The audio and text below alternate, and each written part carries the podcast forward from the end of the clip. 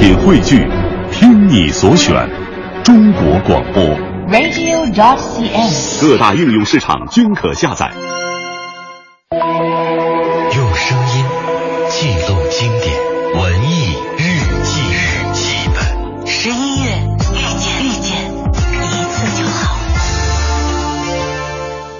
痞子王朔的纯情时代，撰稿曹然。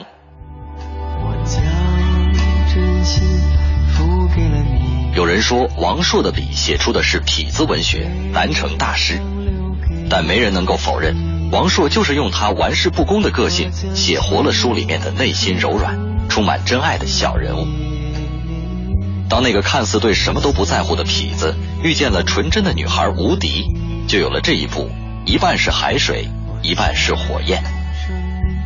这部小说没有那个年代流行的刻意煽情，阅读时你会忽然缓过神来，感慨这个胡子拉碴的男人怎么可以如此柔情似水。故事讲述了以诈骗为生的主人公偶然碰到了一个叫做吴迪的少女，发生了感情。主人公没有丝毫对这段感情的认真，可吴迪却深陷其中不能自拔，以致堕落，直到割腕自杀的故事。出来混，我和你不一样的地方是，是为生活所迫。可是我已经在这做生意了。嗯，王耀，我他妈不是什么好人啊！我爱上你了。王朔的小说一直以生动调侃见长，在放荡不羁的调侃里见到真情。他造就了一种文体，一种有别于皇帝新衣的文体，是一种让普通人心领神会的文体。在王朔的笔下，讲的好像都是八九十年代的故事。那时最流行的求爱方式是在路上拦住一个姑娘问：“你喜欢文学吗？”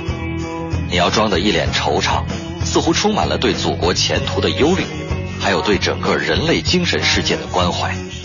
然后你特别深沉地和她谈起那些文学大师的追求，姑娘肯定就会被你的滔滔不绝所迷惑，特别心甘情愿地跟着你走。那时候，文学青年还是个抢手的称号，而这些东西现在看来像是个传说或者一出滑稽剧。现在咱俩结婚了，你知不知道？结婚个屁！你看你像结婚那样吗？一天到晚就让做人破电脑前面这样。哎呦，不爱看我，天天黏着我。谁黏着你了？你才黏着我呢！当下不是你使劲追我，能嫁给你吗？谁追谁呀？别不要脸了啊！一九九二年，王朔在小说《过把瘾就死》中就已经把恋爱里疼入心肺、难得见光的一面剥肉拆骨。恋爱是一场慌张无措的奇幻，在这个过程之中，最终不是看清了别人，而是看清了自己。世间最难的修行，都在最亲密的关系里。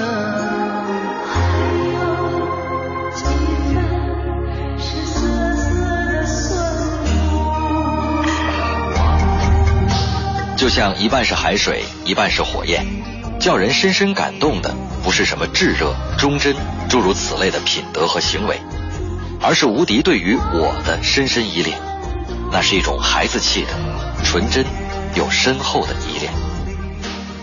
那就这样吧，别悲天悯人，别自叹命薄，你还年轻，依旧漂亮，人生可以依然矫情的泛着绝望。那火焰是真的，海水也是真的，因为我们一开始就相信你给的感情，从来也都是真的。